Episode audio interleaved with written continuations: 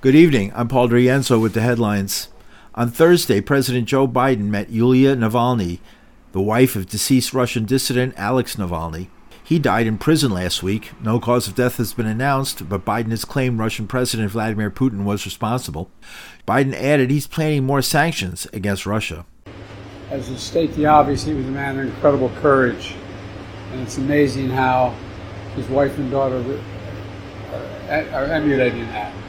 We're going to be announcing the sanctions against Putin, who is responsible for his death, tomorrow. Relations between Russia and the United States have been getting worse since the invasion of Ukraine two years ago this month. Important nuclear treaties have lapsed, and the United States has returned to planning large military exercises along Russia's borders, reminiscent of Cold War tensions. Colonel Lawrence Wilkerson has a long history working for the government. He says the United States has all but given up on diplomacy since 9 11 anyone stirs at the bottom of the mountain where we are king, and we will bash you. We will bomb you. We will bayonet you. We will do whatever we have to do. We'll sanction you. We'll do whatever is necessary to keep you from climbing this mountain where we're perched. Wilkerson blames the return to warlike behavior on a group of fanatics embedded in the government. This is a dramatic change in the U.S. posture towards the world. And these conflicts are, at least in part, a result of the irresponsibility of the United States since 9 11 and its foreign policy, largely dominated by the neoconservative group in the government, still there, still very much there. In related news, as negotiations for a ceasefire in Gaza continue, a group of a dozen U.S. representatives sent a letter to President Biden on Thursday calling for an immediate ceasefire and release of hostages. Among the signers, Representative Dan Goldman of New York. The letter said the representatives would help the U.S. achieve a lasting peace. Meanwhile, several thousand protesters gathered Thursday at the United Nations, marching to the American Israel Public Affairs Committee headquarters to protest the group's role in obstructing a Gaza ceasefire resolution. The march was organized by Jewish Voices for Peace.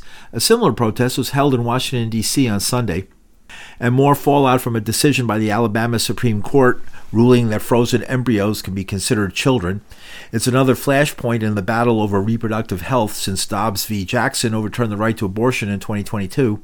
Biden on Thursday said the embryo ruling was directly related to a plan by conservatives for a nationwide abortion ban. Vice President Kamala Harris also addressed the issue.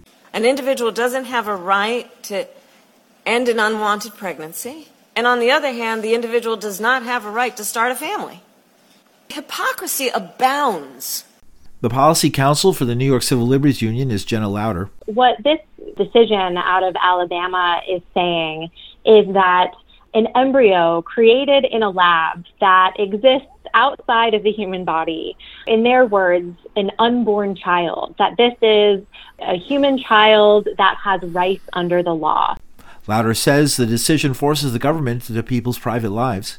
This is a dangerous concept that falsely pits the interests of pregnant people against their pregnancies. It has the potential to really degrade and undermine pregnant people and women's equality and rights. Alabama's purpose has nothing to do with women or children, she adds.